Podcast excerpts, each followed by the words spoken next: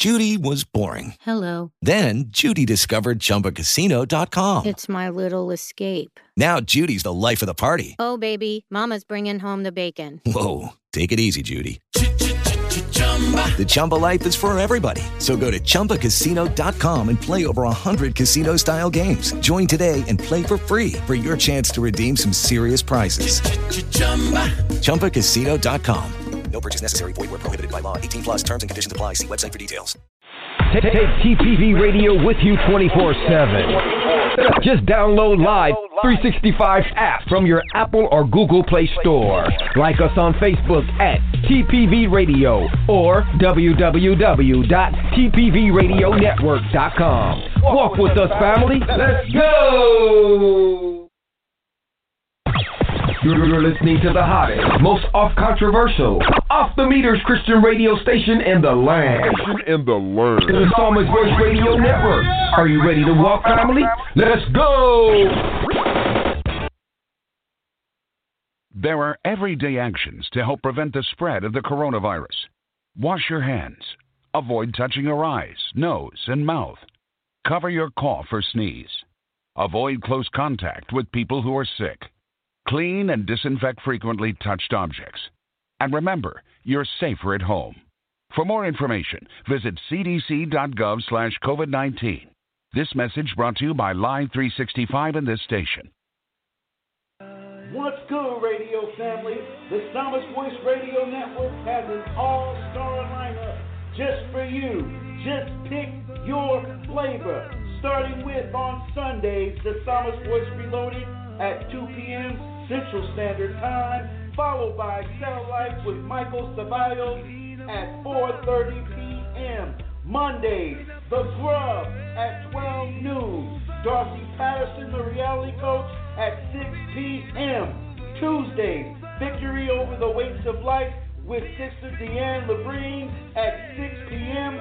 Fridays, Real Talk with Pastor Byron Sago at 4 p.m.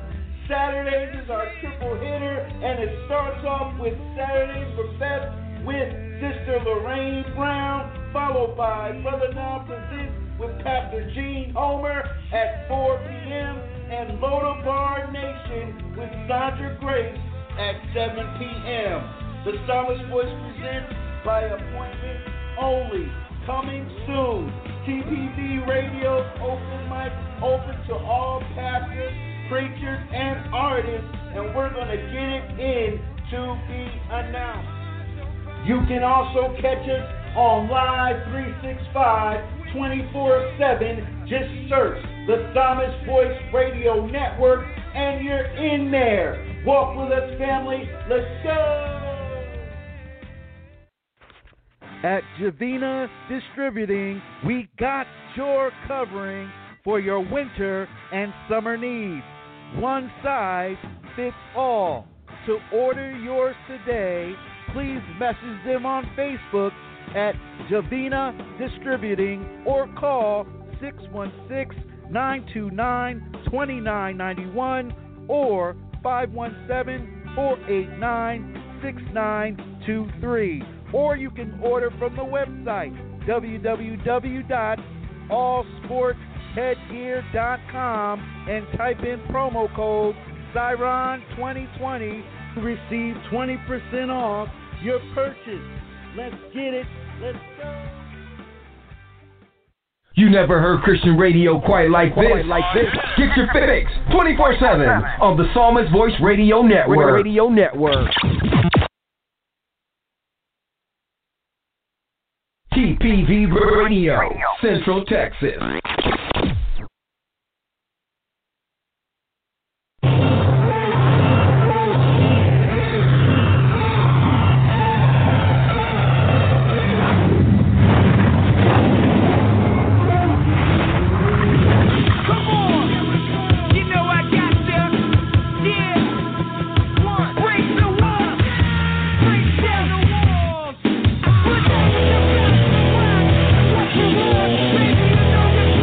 You're listening to Real Talk with Pastor Sago right now on TPV Radio.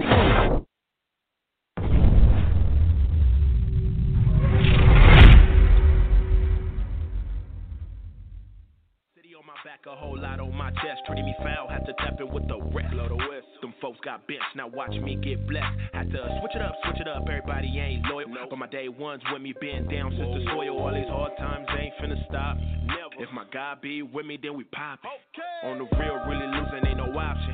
I got the word in my heart, so be cautious. I swear these Pharisees really make me nauseous. Guard my mind, ain't no time for no nonsense. Nah, straight like that, set it on wax. Only spitting facts, you can play it back. You can hear the truth when I'm in the booth. You can hit the dough if you get mad. Brother, your cousin, your nephew of Real Talk, Pastor Byron Sago. What you finna do when you get in? I'ma act up. Hey, what is going on, everybody? You already heard, it's your brother, your cousin, your nephew, and this is Pastor Byron Sago of Real Talk, and I appreciate everybody that's with us and that's riding with us on tonight. So, hey, Real Talk. This is Thursday, October 15th, and you have joined us for our weekly show, and I really do thank everybody that's listening, that's joining with us, that's riding with us a little bit later on. I appreciate you for being with us and holding on with us during this time. So, hey, I want to send some real quick shout out, real quick. I want to send a big shout out to TPV Radio Network, Pastor Chris, Lady Shanice Newton, doing great work in their area of ministry where God has placed them. I want to send a big shout out to my wife, Lady Latanya Sago, First Lady of Light of Hope Fellowship Ministries, Vice President of Blessings on the Block Community Outreach, because you know that's how we do it. I want to send a big shout out to my my children. Hey, all Light of Hope Fellowship Ministries family, Blessings on the Block family, everybody that's listening. I want to salute all y'all, and I appreciate you for being with us and holding on with me during this time. So, hey, you already know, I got to lay the ground rules down before we start talking. You already know that here, Real Talk, or even at TPV Radio Network, we don't talk politics. The only thing that I will tell you is I will tell you to go vote. As a matter of fact, a lot of places have already opened up their early voting. So, hey, you go and you vote early. If you don't go vote early, hey, take your lawn chair, take your collapsible chair, take your blow-up chair, take whatever you're going to take with you, take some snacks and waters, and sit in line and wait and cast your vote, because your vote counts regardless of who you vote for. It doesn't matter. Your vote counts. So I encourage you to go vote. So, again, hey, we don't talk politics here. We talk real. So if you want to talk, this is the place to come and listen Real Talk. And one more quick thing before we get in, because we have a great wonderful guest, special guest that's going to be with us. Everybody who joined in with us this week, Tuesday, for our first virtual community awareness open mic talk that we had on men and domestic violence. Hey, it was a great show, and it was a great awareness. And if you didn't get a chance to join in, or if you just decided not to be a part of the awareness, that's okay. As your prerogative, you have that prerogative. You can do what you want to do. But if you did not join with us, you missed some great conversation. You missed some great awareness. You missed some really, really good conversation and really good things that we talked about. So, and there will be another. So just hold what you got. And we're going to put some more information out real soon when the next one will be. So, hey, let's get into it. Let's get down to the nitty-gritty. So the last 2 weeks, I had these two great men of God, two great authors, Carlos Thomas and Datron Gillen. They are the authors, or co-authors, of Thinking Out the Pen. I already got my copy, and I'm 2 pages from finishing these book of thoughts and poems by these two great men of God. So, who I have tonight, I have 1/2 of the A-team, Datron and Carlos. I have the other side of the team. I have Datron's wife. I have Jamara Gillen, and she's going to be with us tonight. She's going to roll with us tonight, and we're going to talk about with her, and she's going to open up her heart, and she's going to be real with you. We are going to talk about life during lockup. So, hey, Jamara, are you with me? I'm with you. Hey, what's going on? How you doing? Hey, I'm doing fine. How about yourself? I'm good. Hey, I really, really appreciate you taking time out for being with me on tonight as we talk about this thing. And first and foremost, I know you're proud of your husband, and you should be proud of yourself for doing what you've done and doing and hanging in there during the time of his incarceration. So, you know, it takes a really strong woman to be able to do that. But on tonight, we're gonna talk to you. Hey, you relax, be yourself. We're gonna talk real. I don't go by a script or anything like that. So we just talk off the cuff. We chop it up, and then you just talk to the people real about what's going on with this situation. So hey, first thing I want you to tell everybody about you, a little bit about yourself. Okay. Well, first and foremost, my name is Jamara Gillen. I am the wife of Datron Gillen, one of the authors of Thinking Out the Pen. I am an assistant special education teacher in Olive Branch, Mississippi, and I'm just a family person, a wife, mother of two, just the girl next door, sibling, sister, friend, just an everyday girl. All right. So, okay, I said Jamara, so it's Jamara. All right, so we're gonna say the A how it really is. So Jamara, that's my bad. So you Olive Branch. You originally from Olive Branch? No, not originally from Olive Branch. I'm also from Amory, Mississippi. Okay, you're from Amory too. All right. Okay, cool. Mm-hmm. We're not too far originally from each other. So.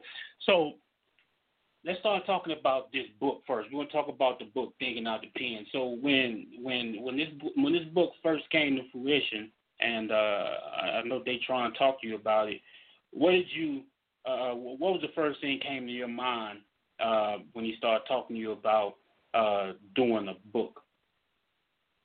Well, of course, you know, when I first heard about this book, this collection of poems and thoughts, he was, you know, on his vacation trip, and, you know, he always comes to me with ideas, everything that, you know, he comes to me about, I mean, that he think about, want to do, what do you do as a wife? You know, you encourage him. You just say, you know, well, if that's what you want to do, you know, you need to do that. You know, you encourage them, you push them to do it.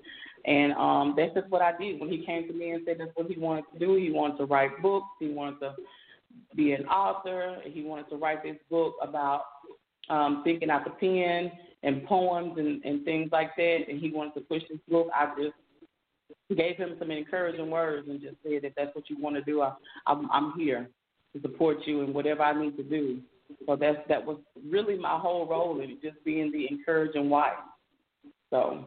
Yeah. Now, did you have the privilege of seeing some of those poems or and you can say it if you want to, but were some of those poems directly for you that was in that book, or did you have the privilege to be able to see and read some of those poems before they were even in the book? Yes. I really more so heard more of them, you know, rather than seeing them written down on paper. I heard a lot of them. He has spoken so many of them to me, and I saw one that I didn't like. That was directed towards me. All right, yeah.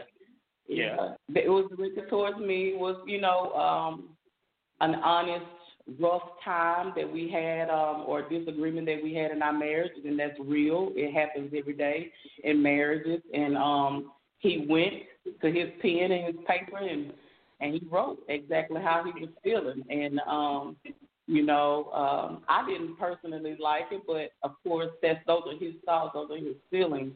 And so you have some of those pieces in the book as well. So Yeah, but that particular one, he had to pull and say, nah, bro, you ain't better put that one in there.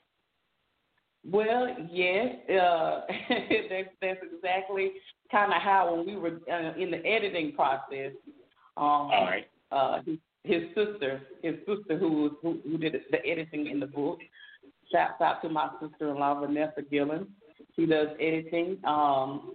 She called and she said, "Hey, brother," and we were actually together at the time. And she said, "Now I'm on this poem, and I don't really remember the name of it, but I had heard the poem already before because he had told me that poem." And so she got to that poem and she said, "Do you really think it's a good idea to put this one in there?" And I had my little attitude, and I said, he looked at me like waiting on an answer, and I said, "Well, just do what you want to do. Just put it in there if you want to." But then I had my attitude anyway, so he called back and said, "No, I better not put that one in there." So that one didn't make it. One of the ones didn't make it to the book, but yeah. Yeah. When you get that answer, just do what you want to do. You might want to double think that one first before you. Because that's not the answer you want. Yeah, you want the yes or no, not do what you want to do. That's not the right answer. So yeah. No. so Vanessa. I was wondering because when I interviewed Carlos and I talked to Datron, both of them, the first interview, I wasn't for sure, and I thought that you had some things to do with the editing, but I see you didn't. So Vanessa, so I already got her down. So she's gonna be my next person right here. So Vanessa, if you're listening, you're gonna get a message from me probably later on today or tomorrow for you to come on the show. So I already called you out, Vanessa Gillen. So I got you. Yes, I got you. All right. If you have the copy of the book, she's actually her information, her email is actually on the back of the book. It's hello@necessaryvision.com. So okay. That's her booking information. Okay. Yeah, I do have the book, and like I said, I'm like a couple of pages finished with the book. I didn't even get a chance to look at the back of it because as soon as I got it, I opened it up and I started reading. So I'm definitely gonna get in contact with her and Datron and Carlos, if you're listening, service on tomorrow, you definitely gonna get a shout out. I'm gonna encourage the people to go and buy the book from Amazon, which is available now on Amazon, ladies and gentlemen. So, Jamara, let me ask you this: so when your husband first when you first got incarcerated, was it how was it adjusting to him being gone? It definitely was a hard adjustment.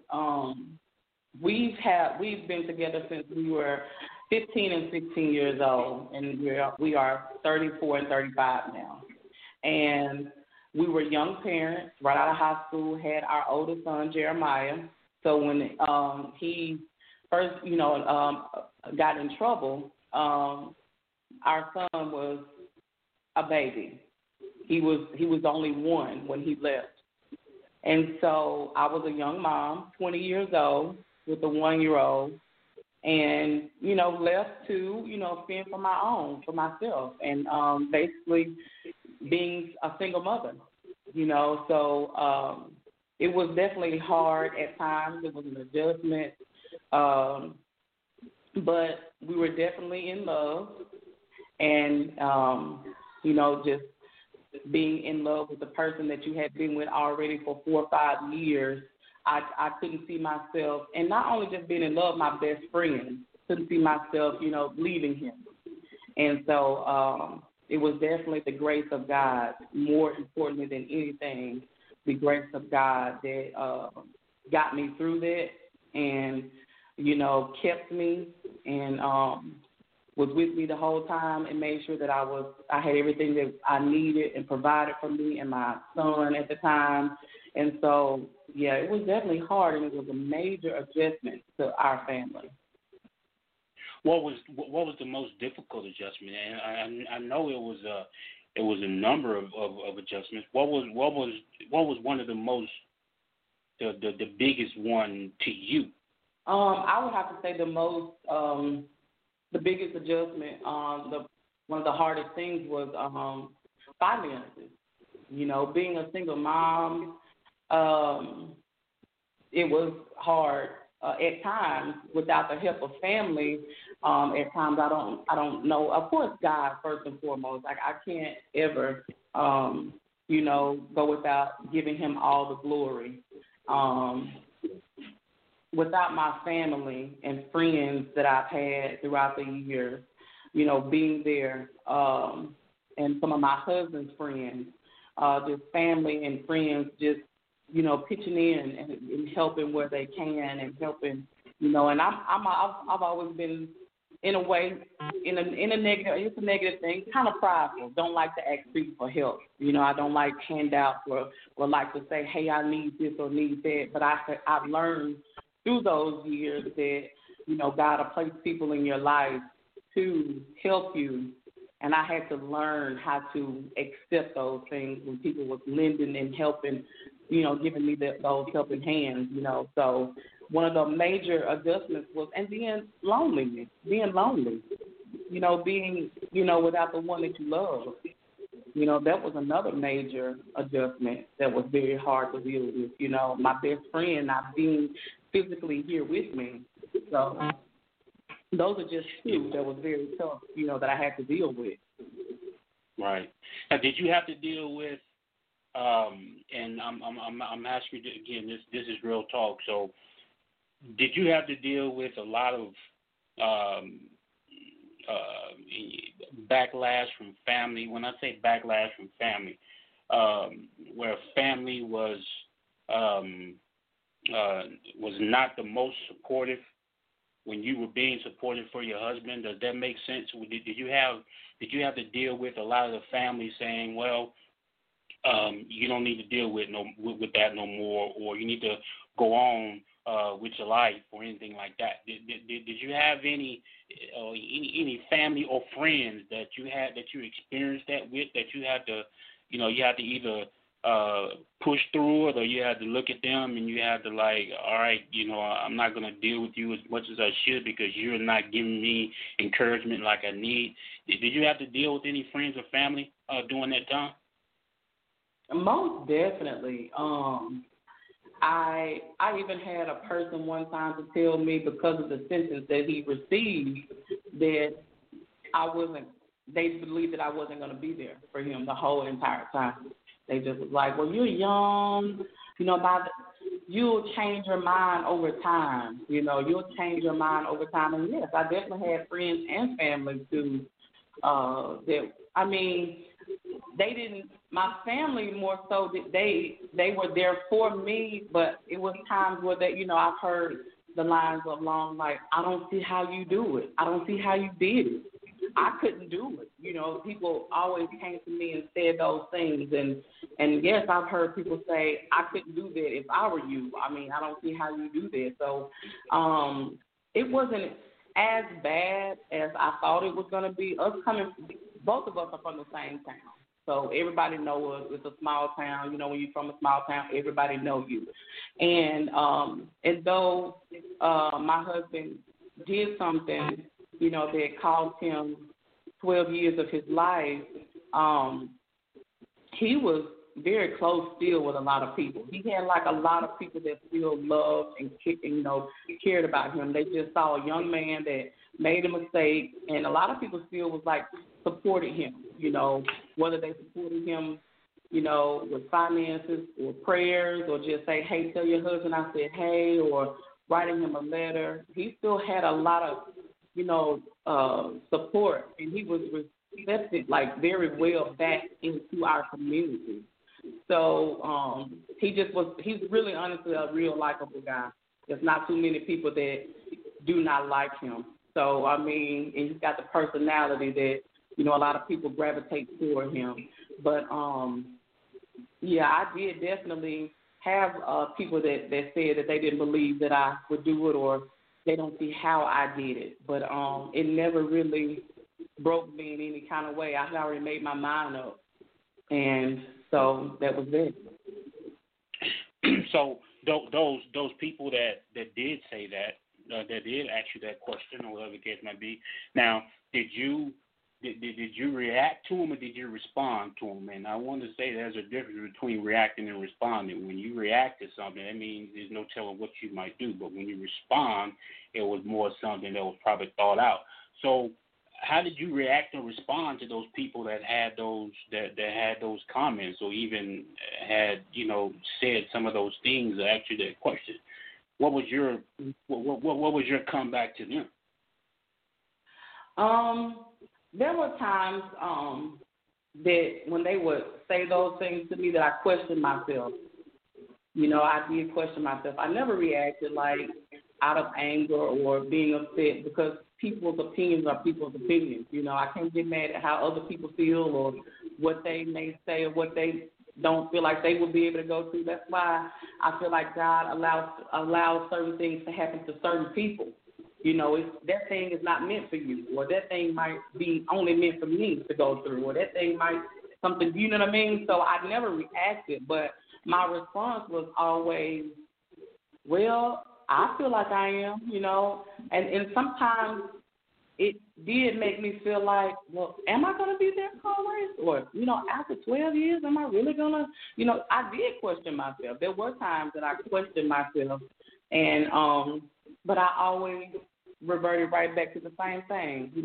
This is a man who is my best friend, who I'm in love with, who I feel like God sent to me, and God brought us together. And I feel like this is where I'm supposed to be. It always came back to the same thing. So my response was always just like, well, I'm gonna be there.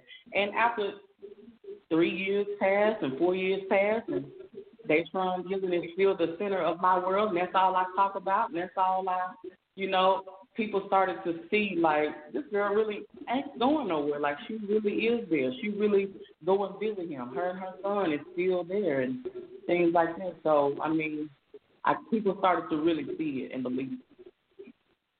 So,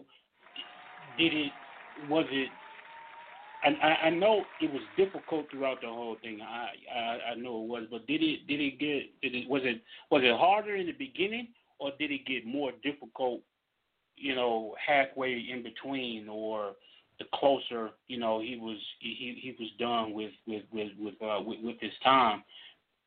What was it most harder? Was it at the beginning, or somewhere in between, or toward the end, or what to you? I think it was really more closer to the end.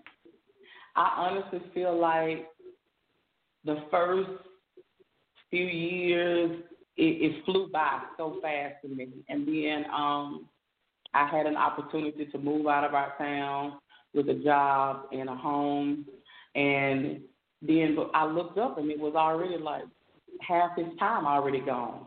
And then some things happened that I was dealing with personally. And then it's like when he was probably about the last 2-3 years of his sentence, it seemed like when we started, it got harder for me just because I was so anxious and so like, I want you to hurry up and come home. And it just, I just found myself getting more like, I'm so tired, like going to and from the prison every week and dealing with those people that you have to deal with up there. It was just like, oh, I want to see my husband, but I don't want to go and deal with this today with these people that you have to get through. You've got all these checkpoints to go through and all these things like that. So I found it a little bit more difficult, more getting closer to the end of the sentence. Gotcha. Understand. All right. Well, hey, Jamara, hold what you got. We gotta take a break. Radio station gotta pay some bills. So don't go nowhere. Don't move a muscle. We got some more questions for you. We're gonna really get deep, and I want you to really get real when we come back off this break. So hold what you got. So, ladies and gentlemen, hey, Jamara Gillen is with us. The radio station gotta pay some bills. You already know it's your brother, your cousin, your nephew, Pastor Byron Sago, Real Talk, and we'll be back right in a second. One.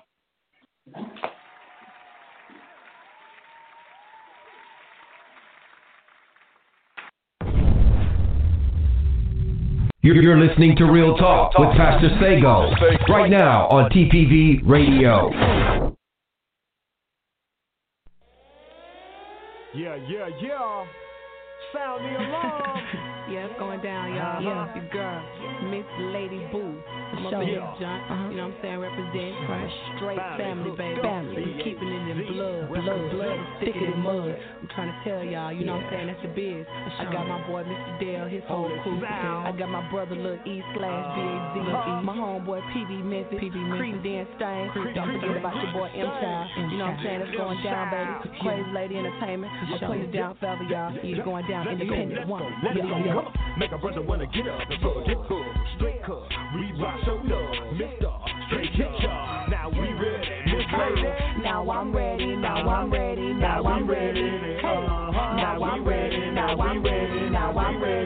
Y'all, make a brother wanna get up and plug it up. Straight cut, Reebok showed up, Mr. Straight hit y'all. Now we ready, Now I'm ready. Now I'm ready. Yo, standing in the crowd with a frown, look at me. Haters just a hatin', trying to get up on my team. Baby, get up on me, have you looking kind of sloppy when I point aim. Boom. First I hit you with the beam. Girl, steady watching, trying to get up with my man. I don't care, have him, he ain't rolling with a plan. Plan to be a blessed young millionaire. When I finish rockin' shows, get paid, don't you understand? You don't wanna go to war with Lady Boo. Started as a fan, now you ride with my crew. Everybody knows you a wannabe, gonna end up broke. If you keep taking checks like you do, hanging with my partners, trying to keep a level head. Riding the BNC, feeling like a bed. I always pray to God, but it's hard not to want to hang cowards suckers all up in my face and end up dead. Walking around town acting like you beat us. Call a nigga phone saying that you want to hear. Don't you feel stupid when he say, girl, please, you the cheese, man? No, I don't really want to hear. Try to be like Lady, cause I flip the CEO. Write my own checks, pimp, I close my own door. I ain't trying to take that crap no more. Plan to tell an artist, you ain't never. Riding in LA, feeling good up in the shade. Move to ATL, cause I'm trying to get paid. Everybody saying, oh man, she's sold out. Pimp, never man, self-made to the grave. I'ma hit you, mama, where it really hurt. Blah. Listen to my old rap, throw my old verse. Blah. It's all good in the hood where I'm from, BAG. Y'all know that I had to style first. Yeah. Make a brother wanna get up and fuck, get booked, cut up, we crunk, show up. Missed all, hit y'all with my sister. And so now we about to blow up. Now we ready.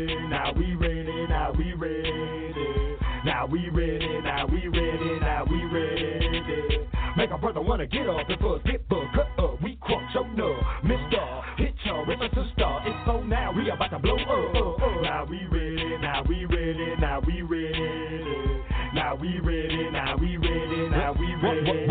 What a HOLY, and we still fly. But here's another one. I got another two, another buster claim he got a lot of like Lauren Hill. You just lost one. Time for your mind, body, spirit. Don't forget your soul. Jesus blessed us, now we in control. Hating on me, cause his silly style is old. But you can't blame Dale, cause I'm saving souls. I rock that MP, ride the track. Yeah, people broad didn't know I had it like that. Like the farm Russell got when the style is flat. A DOD on the hill, and he got it like that. NIBAZ, Tennessee, bucking for the Trinity. Laughing at you haters, cause you hate it, cause they can't be free.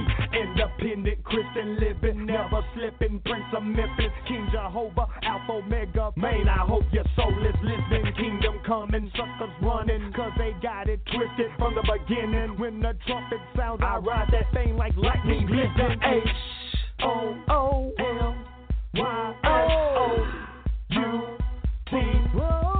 Don't hate me, cause I am from the kingdom. We ride. Make a brother wanna get up and forget, but we cross up. No, Mr. Hit y'all. It's on now. We about to blow up. Now we ready.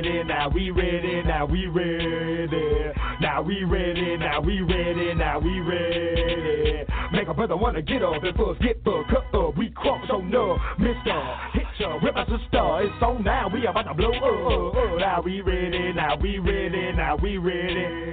Make a brother wanna get up and fuss, get booked, cut up, we crunk, show no. Mr. Hit yo, with my sister, it's so now. Now we ready. Yeah, make a brother wanna get up and fuss, get booked, cut up, we crunk, no. Mr. Hit yo, with my sister, it's so now, we about to blow up. Now we ready. Voila.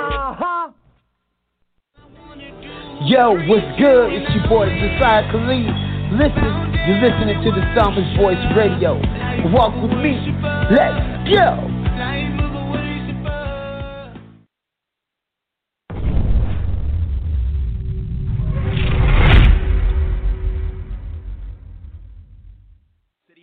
A whole lot on my chest, treating me foul, had to tap it with the rest. Blow the whistle. Them folks got benched, now watch me get blessed. Had to switch it up, everybody ain't loyal. Nope. But my day ones with me, been down since the soil. All these hard times ain't finna stop. Never. If my God be with me, then we pop it. Okay. On the real, really losing, ain't no option.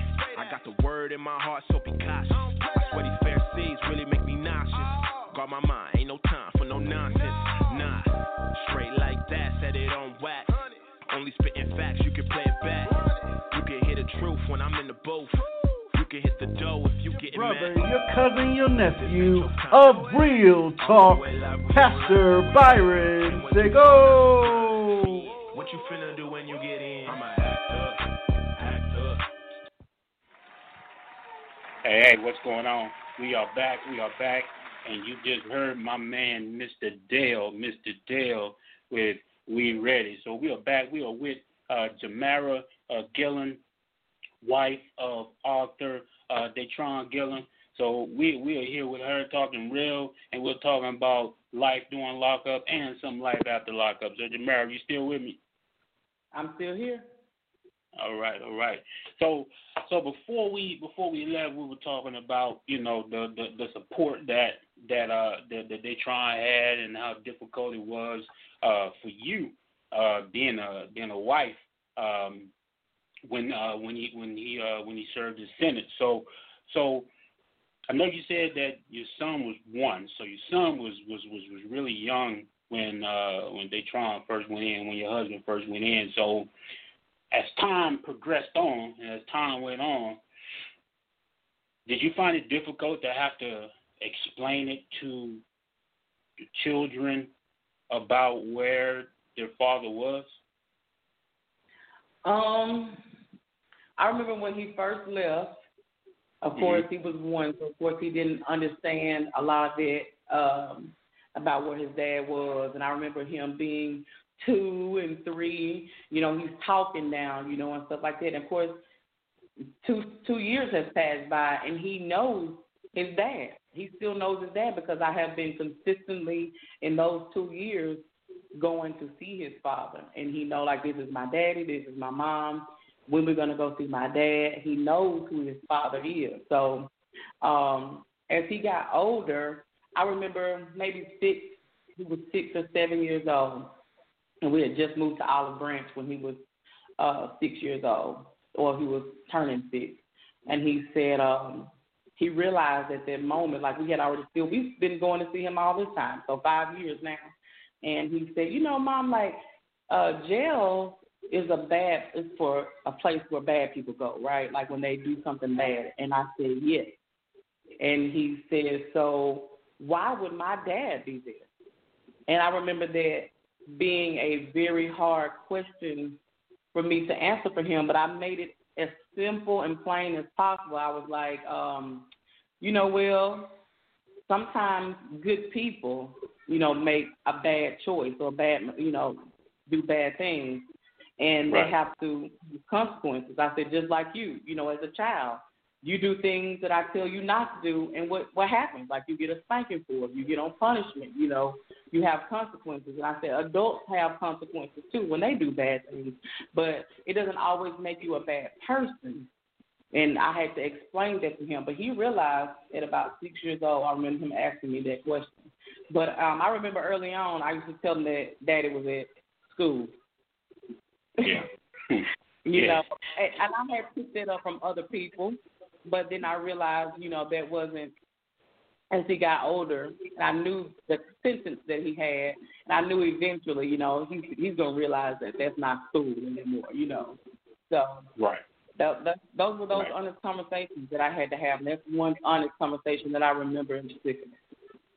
Yeah. And you know what, and that does good too, Jamara, that, you know, we learn from all these TV shows and all these people that supposed to be to tell you about kids that don't have kids themselves, but you know, they want to tell you, tell your kids this and tell your kids that. But, at some point, we take the intelligence of the other children a little bit less than what it really is, and then they're gonna ask you a question, and then you're not gonna be prepared to answer it when you should have just been honest with them from the beginning, and then you would have, you probably would have avoided that difficult question.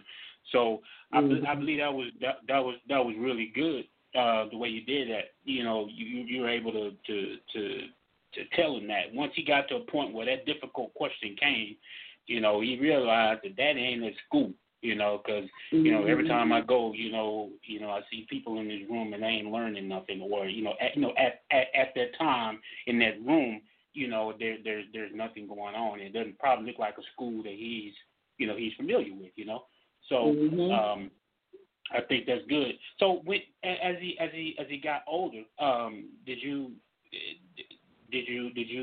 see any?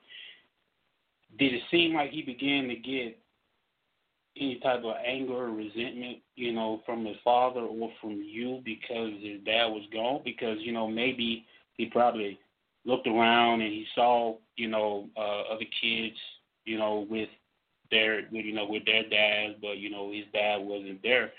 Did he have those moments, especially younger, 6, 7, 8, 9, 10, did he have those moments where he was angry and, maybe acted out in the anger or anything like that? I think there were times that, he, as any kid, even in a two-parent home, would test their parents. I never saw any out like, anger that it seemed like he was acting out because his father wasn't there. And maybe there's something that I truly don't know, but I've always talked to him ever since, he became totally aware of like where my dad is, what his dad did, when his dad was coming home. He has and this is nobody but God. To this day, Jeremiah, my son, who's 15 now, his dad came home when he was 12. He loves his dad unconditionally. Like, he has always been very close with his dad, over the years of incarceration, since he's been home, he's never judged him. He never said, to him or to me, even when I go and talk to him, how do you feel? How do you feel about your dad not being here? And he'll say things like, well, Dad made a mistake, and he's coming home, he's not going to be gone forever. He always had, a positive attitude about it, and he is very, very close with his dad, and that is definitely a God thing because it's a cycle. It has been a cycle in his family, in my husband's family, because his father was incarcerated, in some of his childhood, and then he was incarcerated. And he doesn't have the closest relationship with his dad, but my son is very close with my husband. He's very close with his dad. So that definitely, I'm sorry, I have a 19-month-old that's having a hard time right now, but that's okay. But yeah, my son, he has been very close with his dad, and he never showed resentment or anger or anything like that the whole time of his incarceration. He never showed any of that to me. Yeah. So now I think that, and I truly, and this is what I believe, and I believe that now you can be. You can be kind of a mentor or a motivator to other women that are dealing with that, that are dealing with that issue that you've dealt with. Do you find yourself being able to talk to women that may be dealing with it, or do you find yourself being able to mentor women that are dealing with it right now, or you haven't been in that situation where you've done any of that yet? I haven't personally, dealt with any women that has, you know, are dealing with a husband or boyfriend or friend or whatever. But that is something that I have always aspired to do. You know, I have sisters, I have sister-in-laws, I have, you know, young women that come to me all the time about other issues, relationships and things like that all the time. And, but that is something that I definitely aspire to do. And, like I hope with this interview that, you know, they could probably open an opportunity for me, you know, to, you know, definitely talk to women about a family or a loved one or a husband or a boyfriend or whoever that's incarcerated. That's something that I definitely would love to do. Yeah, I think it will. I really think it will. As a matter, we'll talk later. We'll talk offline about that. So, but I definitely think it will. So, I know you said it was difficult while he was gone. You know, life during lockup was very, very difficult, and going back and forth, and you know, going through all that, you know, being searched and all that. I know all that's a headache. So the life during lockup was very, very difficult. So what about after? You know, after he came home, in the initial phases. Was that really difficult when he first came home, or was that more like, okay, you're back, you know, we're back in the honeymoon phase and things like that? So did y'all find any hiccups or any roadblocks during that time when he first came back? Definitely. You know, like I said, when he left, I was 20 years old. He was 21. We were young parents that were already, like, having a difficult time as young parents, you know, fresh out of high school and with a baby, and we weren't living together at the time. So in all this time that has gone by, you know, we never lived together. So it was definitely an adjustment. You know, we got married while, you know, he was incarcerated. And so it's still an adjustment. You know, 2.5 years later, it's still an adjustment. It's work. Marriage is work. It's something that you have to work towards every day. You have to learn how to remove yourself. For so long, even in our marriage, it was just him on one side and me on one side. You know, we didn't have that initial first 5 years together, you know, that initial, you know, honeymoon stage and all that stuff like that. So those are things that we are still dealing with, you know, to this day. You know, we when he first came home, and you know, we added another one in real fast. Got a 19-month-old, and you know, so we have an extra one in our family and an addition. So it's things, marriage is something that you have to work on, though, every day. So it's definitely an adjustment, you know. Yeah.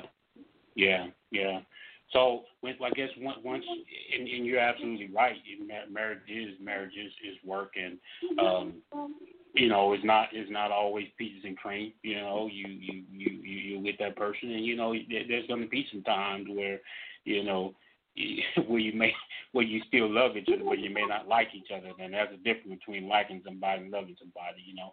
So, yeah. You said that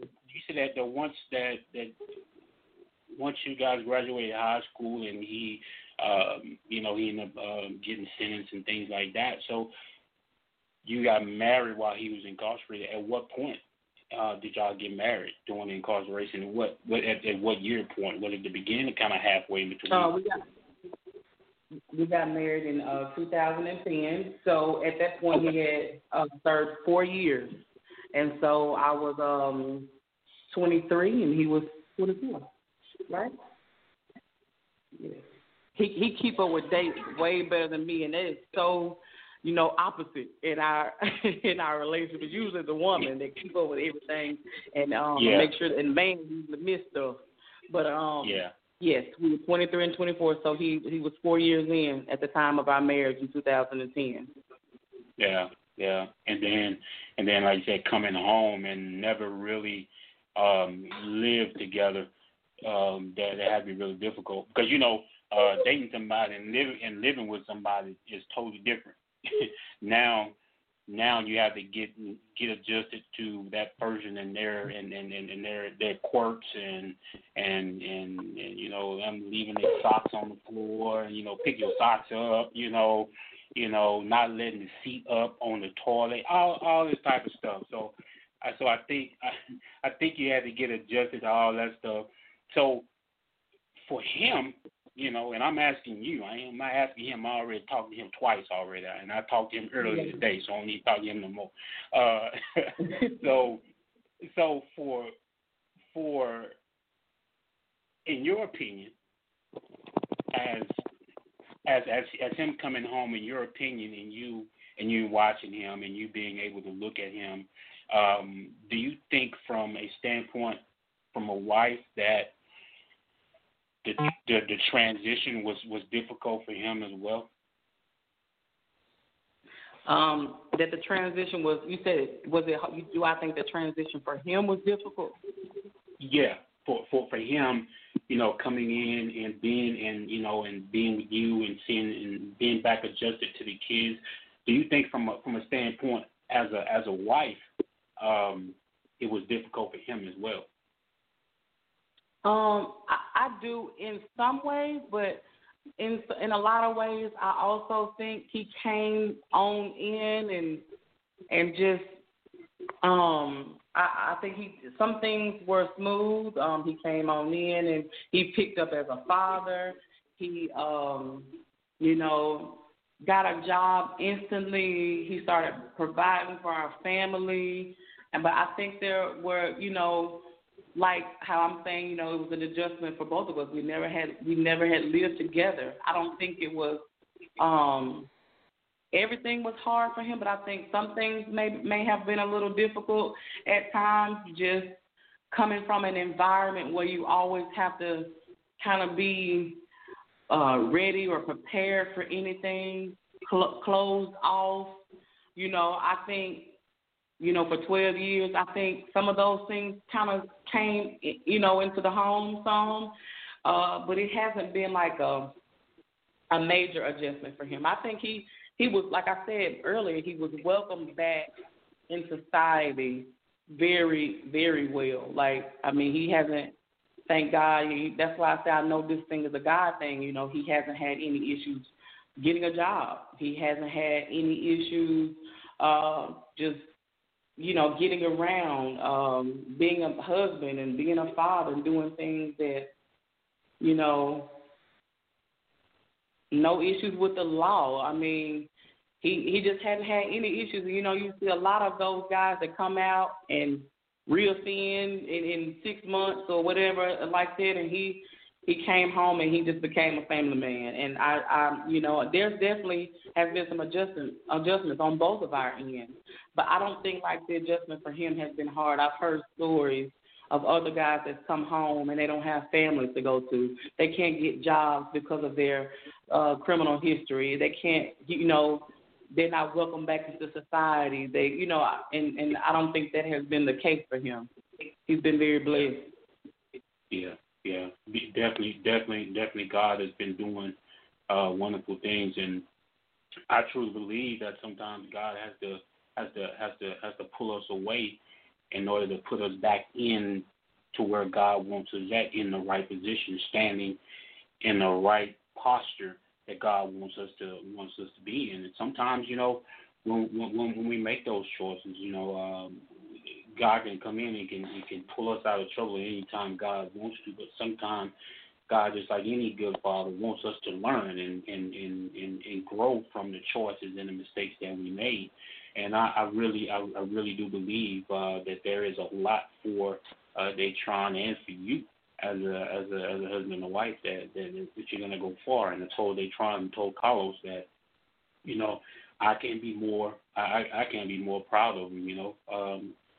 Carlos and I, we stomped through some of the same sidewalk down in Natchez High. I just graduated a year before him, so I told them both that I'm proud of them, and I know that God has something for them both to do. even after the experience. And that experience should be a learning experience. I think it was either Carlos or maybe it was Datron that said something that sparked my attention when it says, you know, that you learn and you grow from those choices that you make, and if you continue to make that same choice, then you haven't grown from it, you know. So when you grow from it, it means you don't do that again, you know. Right. And right. So I can't be more proud of Datron and Carlos for what they're doing and things like that. So my last question for you, Jamara, is if you were to tell a young woman right now that was at the age where Datron was sentenced and Datron did his time in incarceration, if there was a young woman listening right now that is experiencing exactly what you experienced, what would you tell them? Ooh, that's a difficult one. I mean, I can't give every woman the same thing that I did, because every woman is not built. And that's not a negative, like I'm not condescending any woman, because I mean, if a woman doesn't want to put herself through that, she don't have to. You know what I mean? That's why I'm saying, me personally, this was something that I know that God orchestrated in my life, you know, and it wasn't always easy. So I don't know the exact words to say, but I definitely would have to say you have to be aligned with Christ. You have to be aligned with Christ, even if you are not in exactly the same situation as me and Datron. Like if you are two single people that's even looking to date in society, and you're not even separated by bars or whatever, that's something you both need to be aligned with Christ to see if that person is the person for you. See, I knew that Datron was the person for me, and that's why I waited on him, and I was there for him, and I supported him. That was something that I knew I was supposed to do, because that's how God orchestrated my life. And so every woman is not, you know, going to deal with it. Every woman is not going to handle that the same way that I have to handle. My only advice to any woman would always be to be aligned with Christ, and you'll know the man that God has for you will be for you. So that was really truly only be my only advice. That's good. So I hope some young woman, anybody that's listening right now, that Christ is important in your life. Christ has to be important. Christ has to be the center of our lives, in order for Christ to, because God has great things for us. God wants us all to be successful. God don't want us to live difficult lives. But a lot of times we make our own lives difficult by the decisions that we make, and we got to be better, you know. And we got to love despite of, regardless of who it is, what they've been through. Our responsibility, just like Christ did, is we got to love them. We gotta love people, and showing love like you did to your husband during that time, and continuing showing love. I salute you for it. I salute you 100% for it. So look, Jamara, before we get off the air, hey, send your shout outs, whatever you gotta say. Hey, send them out. It's your time. You got to do it. Okay. First and foremost, I want to thank God for this opportunity. Thank you for the opportunity. My husband, y'all meeting with Carlos. And my husband giving me my shout out, and then here's me that's a door for me and the opportunity to come in and hopefully encourage somebody, and some young woman or any woman for that matter, or any man for that matter. I just thank God for this opportunity, you know, for my husband, my family. Thank you for the opportunity too, Mr. Sago. Just for this opportunity, and I just thank God for it all. Hey, there's no thing. So hey, we got I'm telling you right now, hey, we got a lot more in store. Like I said, I talked to Datron earlier, because me and him always talking at least once or twice a week so far, it seems like it. But I already talked to him earlier. I'm sure he's already told you we got some stuff in line, and I guarantee you, I promise you, Jamara, there's going to be some more stuff that I'm going to ask of you, and we'll talk about that a whole lot later. But your story is going to be an important story, just like anybody else's, but nobody's heard your story. So I think your story is going to be really, really, really important for somebody here. So be ready. Be always ready. So okay. I'll be reaching out to you soon. So, hey, ladies and gentlemen, hey, clap your hands for Jamara Gillen, wife of Datron Gillen, author of Thinking Out the Pen. She was with us on today. So, Jamara, I appreciate you. Ladies and gentlemen, everybody that's listening, I appreciate you. And you already know this is your brother, your cousin, your nephew. This is Pastor Byron Sago, The Real Talk, and I'll see you next week. One. With the rest of the West, them folks got benched. Now watch me get blessed. Had to switch it up. Everybody ain't loyal, but my day ones with me been down since the soil. All these hard times ain't finna stop. Never. If my God be with me, then we pop it. Okay. On the real, really losing ain't no option. I got the word in my heart, so be cautious. I swear these Pharisees really make me nauseous. Guard my mind, ain't no time for no nonsense. Nah, straight like that, set it on wax. Only spitting facts, you can play it back. You can hear the truth when I'm in the booth. You can hit the dough if you get mad. Brother, your cousin, your nephew of Real Talk, Pastor Byron Sago. What you finna do when you get in? I'ma act up.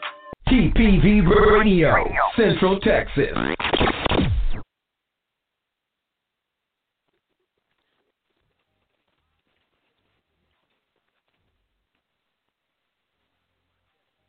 With Lucky Land Slots, you can get lucky just about anywhere. Dearly beloved, we are gathered here today to... Has anyone seen the bride and groom?